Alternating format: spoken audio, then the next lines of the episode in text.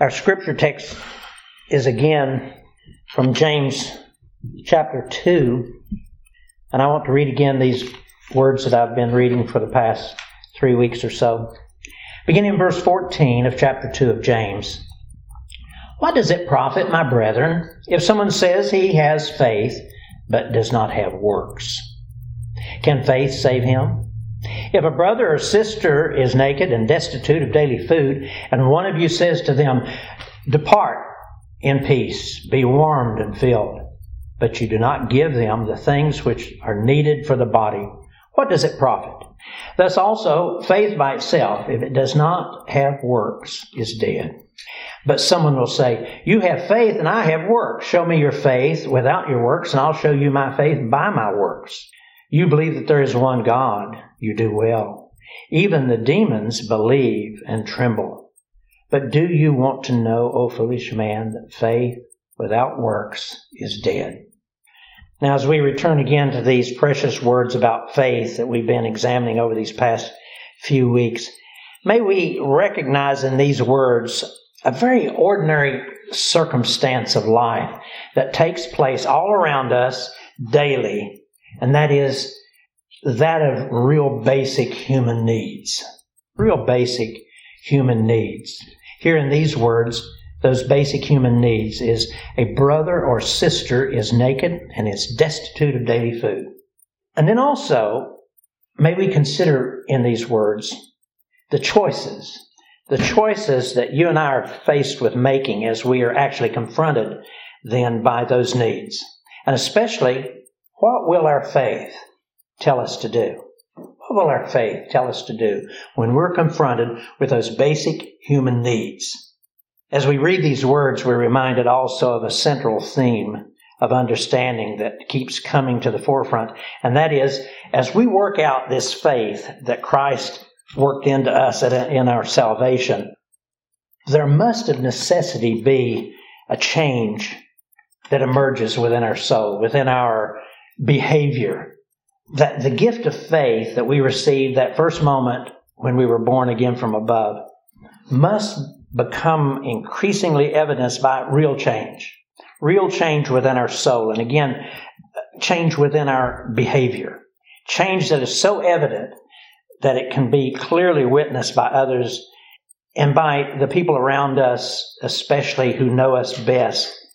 Else, as he warns us here, our faith, our faith may be useless. It may even be dead. And he wants us to examine ourselves because there are changes that will take place within us when we are born again from above. He tells us in several places in Scripture. I have two of them here. Matthew 7, Jesus said simple words. He said, You will know them by their fruits. We will be known by our fruits. And in 2 Corinthians 5:17 we read, "Therefore if anyone is in Christ, he is a new creature. Old things have passed away; Behold, all things have become new. Behold, all things have become new. From that first moment that we received the Spirit of Christ into our soul, we actually became, you actually became a brand new creature. Do you believe that? We are brand new creatures. We're changed, forever changed. And again, that change is so real that those who know us best will be able to look at us and say, there's something different. There's something different about him. Something different about her. What is it? What is it that takes place that brings this change within our souls? There are many things, I'm sure, all of them from God. But I especially like God's use of the word light. We're studying that a little bit, and we're going to be studying it more in John chapter 1 in Sunday school. I like the word light and what light does within your and my life. We're told there in John chapter 1 and in other passages like it that, that Jesus is the light. And I'd like to emphasize that he is called the light. He's called the light. The word the meaning that Jesus is a light that is like no other. A light that is like no other. He's a light that shines forth and out from him, so pure and so holy and so powerful that no darkness anywhere can withstand its power. And as his light enters into your and my soul, it dispels all those forms of darkness that once resided there. especially the darkness that where sin abides. I know that darkness, that darkness is so widespread and so pervasive. It not only abides within unbelieving souls, it is everywhere, all around us, engulfing the world, concealing the ways and the activities of sin, blinding the eyes of unbelievers, preventing them from knowing that the deeds that they are doing are sinful or evil, preventing them from knowing that that person in front of them that has a dire need really has one. They can walk right by them. That darkness is so common that no one in the unbelieving world even knows that it exists. They simply walk in it every day. They live and breathe and have their being. They're in that darkness thinking that that darkness is normal. And again, never realizing that they're in it. And it's in that darkness that enables some people, as I said a moment ago, to walk right on by other people who are suffering and not even be aware those people are in need. But thanks be to God as you and I surrender our hearts and our lives to Christ in salvation. And as we begin to work out that faith that Christ worked into us in our salvation, our eyes are opened and that special light of Christ shines into the darkness and he enables us to see things that we have never seen before. Things that others can't see. Things that others can't see, enabling us to see the needs and the sufferings of our brethren, enabling our spirit to have compassion that we never had before. That we never had before. And with that compassion, then finding ourselves wanting to help those people. Behaviors that we never had before. Think for a moment, folks. In those times when you have reached out to help someone in need, did you assume that it was simply something within you that you thought up all by yourself. I love to look and see the providential hand of God because too often as we decide that we're going to do some good work of righteousness, that we thought of it. May I suggest that while yes, you and I do those good works ourselves, that compulsion within us to do that good work, it came from that light of Christ that now lives in you and me who believe. Because that's what he does. That's what he does, and that's what his light does as we live with him daily as our Lord. And again, your doing of those acts of mercy and compassion, they're all a part of those many changes that God wants to wrought within your and my life and soul through the faith that he speaks about here, that he worked into our souls as salvation. But with that being said, may I hesitate here and say that there's also a difficult side to those many changes that God wants to work out within our souls. Yes, He's given us everything that we need for life and godliness, but our old self, our old self, our old flesh still likes so many of those things and habits and behaviors that once were the normal desires of our hearts, the normal desires of our old self. And our old self doesn't want to give up those old desires. Unfortunately for our weird soul, the sin nature that once resided within and ruled over our souls and had access to us then still has access to our flesh. And it still desires to have control over us, much as it did before we were saved. But with most all of us, there's more than that taking place. Most all of us have an affinity and attachments to old former sinful habits and behaviors that still lingers within us. Do you have some of those? Do you still want to do some of the things that you used to do? Do you still think the same way in some cases when you see that person in need there in front of you? We still have affinities and attachments to those old former sinful habits lingering within us. And they keep us too busy and distracted to see the better things that we could be doing that God has arranged for us to do. I have a good friend. She was a student at French camp. She has such an affinity to her old habits that she gained in her young adult years, attachments to alcohol. I know also of former drug addicts, former practicing homosexuals, former gamblers, and on and on. Those old habits, those old affinities that they had before Christ came in and saved them. They still have affinities towards them. And unfortunately, while salvation does free a person from the actual control of their old sinful nature, Salvation does not wipe away the memories and the affinities that a person might still have that are hidden there within the recesses of their soul. And too often, as with this person I spoke about a moment ago, she's in rehab right now and she's in her mid 50s. Many times, those old memories and affinities, they come along at the wrong time in a person's life. The old dead sin nature seems to rise back up again. And then they get plunged right back into the same old sinful ways of life that they had before they were saved. The scriptures speak about three powerful enemies of our soul the world, the flesh, and the devil. And all three of those enemies, they know our secrets. They lived with us so long that they got to know the secrets of our soul. They know a person's weaknesses. They know how to continually feed that person's sinful appetites with whatever sins fits their character. Sometimes it's just depression. Sometimes it's just believing that what they have is not good enough. And so they become those people who are the ones that are destitute and without provision that you and I are being called to help. But all those things, whether we be that person that's in destitution or we be the ones walking up to them, we need to understand that there is a better thing that we are being called to, that of working out our faith as God would have us to do. And just also, those sinful behaviors and habits don't have to be outward and blatantly sinful to such an extent that other people are able to see them very easily. Quite often, and this is so with my own, many of those sinful ways are well concealed from the people around us, sometimes even from our own selves. You may have some of those sins like anger. For most of my life, anger was a continual uh, sin. Lust, pride, bigotry, covetousness, selfishness, on and on, these private sins that eat away at our souls and keep us from doing those better things of faith. And again, may I remind us that these words from the Apostle James are written to believers, believers like you and me. They are saved just as we are.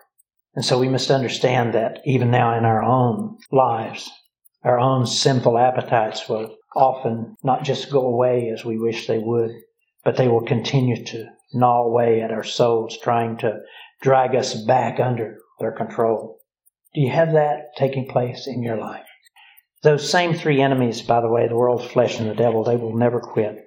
They really do seem to even work even harder. They'll return daily, often minute by minute, to work their evil magic within us. And even though they probably know that they cannot take control of us again as they did in the past, they might simply settle for at least making our lives miserable. Sin is that kind of enemy. In an earlier message, I recounted for you the suffering that the Apostle Paul endured in battles that I'm speaking about here today, where sin raged within his flesh, his spirit warring against his flesh, his flesh warring against his spirit. In Romans chapters 6, 7, and 8, and I'd invite you to read those, there God reveals to us that often torturous sequence of sufferings and then relief that Paul experienced, and perhaps it's what you and I experience also. There in Romans chapter 6, Paul acknowledged that, yes, he knows that he is fully saved, eternally saved, and that sin cannot control him any longer. Let me read those words for you. This is Romans chapter 6, verse 10. The death that Christ died, he died for sin once for all, but the life he lives, he lives to God. So you, and he's talking about us, so you also must consider yourselves dead to sin and alive to God in Christ Jesus. And then listen to this. He gives a command that you and I don't always believe is possible. He says, Let not sin therefore reign in your mortal body to make you obey its passions. Says another thing. Do not present your members to sin as instruments for unrighteousness, but present yourselves to God as those who have been brought from death to life, and your members to God as instruments for righteousness. And listen to this for sin will no longer have dominion over you. Do you believe that? How often have you uttered the words, I couldn't help myself, or some form of those words? Here in these words, the Apostle Paul fully understood that in Christ, he and consequently you and I have been delivered from any further control of our sin. Sin no longer is our master, as it was before we were saved. But then he goes and gives us Romans chapter 7. Let me read those words for you. He says, But why do I keep doing the things that I do not want to do? The good that I will to do, I do not do. But the evil I will not to do, that I practice. Now, if I do what I will not to do, it is no longer I who do it, but sin that dwells in me. Do you hear the struggle? I find then a law that evil is present within me, the one who wills to do good. For I delight in the law of God according to the inward man, but I see another law in my members warring against the law of my mind and bringing me into captivity to the law of sin which is in my members. Can't you feel the struggle taking place? Why am I continuing to do the things that I do, the things that I know are wrong? And then he says in verse 24, Oh, wretched man that I am, who will deliver me from this body of death? And then his answer, I thank God through Jesus Christ our Lord. Folks, thanks be to God. The Holy Spirit is always at work to help us in our distress. Here in these words, the Apostle Paul is under this relentless attack from his flesh, from within his flesh. And it's also clear that the Holy Spirit is just as much relentless in his working within Paul's soul to bring him back. And he brings him to the only one who can rescue him from the clutches of sin. And that's the Lord Jesus. Those words again. Oh, wretched man that I am, who will deliver me from this body of death? I thank God through Jesus Christ our Lord. Precious words. And then, the very next verse, which is chapter 8 of Romans, he gives probably the most precious words that grace all of Scripture. Romans 8, verse 1 There is therefore now no condemnation to those who are in Christ Jesus. Folks, those are some of the most precious words that we could ever understand. Speaking earlier with one of y'all, how we can begin to feel like we can never quite get past sin. We walk away believing that we're still so wretched. But here, in these words of Romans 8, is relief. There is therefore now no condemnation for those who are in Christ Jesus. Those are precious words. They're assuring us that though we suffer so many of these struggles every day and we battle with the world and the flesh and the devil, we are ultimately lovingly protected and relieved from them all, and especially from the eternal penalties and consequences of sin. That was paid for by the blood of Christ when he died on the cross for us. He paid it all. As the song that we sing often, Jesus paid it all. He truly did. And praise be to God. But I must pause here and ask you again, as I did a moment ago. Do you personally and individually, do you believe these words? Do you really and truly believe that now, though you struggle daily, as Paul did, with the attacks and temptations of sin, that in Christ Jesus, you truly have been set free from sin and from your bondage to it? that sin no longer has control over you. Do you believe that you can actually say no to any sin? Do you believe that? A lot of folks in these modern churches don't believe that. But I believe what the scripture says, and that is that yes, you and I can say no to any temptation that comes to us. And I ask you, do you really believe that to be true? Because these scriptures tell us that it's true. You should believe it. I should believe it because they're the words of God and God is trustworthy to believe. Now, with all that being said and fully known to us, we'll also acknowledge and accept that this battle with sin that the Apostle Paul spoke about here will continue. It'll continue with us. But that causes us to ask the next question why? Why does God not mercifully and graciously also protect us from those temptations and those wiles of the devil that take place after we're saved, that continue on in this battle that we're having to work out our faith every day. And I must confess to you that I don't really know the answer to that question. I wish I did. I wonder about it myself. But this I do believe. This I do believe. I believe that it has everything to do with God's holiness. Why He still allows you and me to go through these temptations. It has to do with His holiness. In His holiness, God must allow all the members of the battle to have their free will behaviors. You, me, our friends, our enemies, our families, our neighbors, the world, the devil.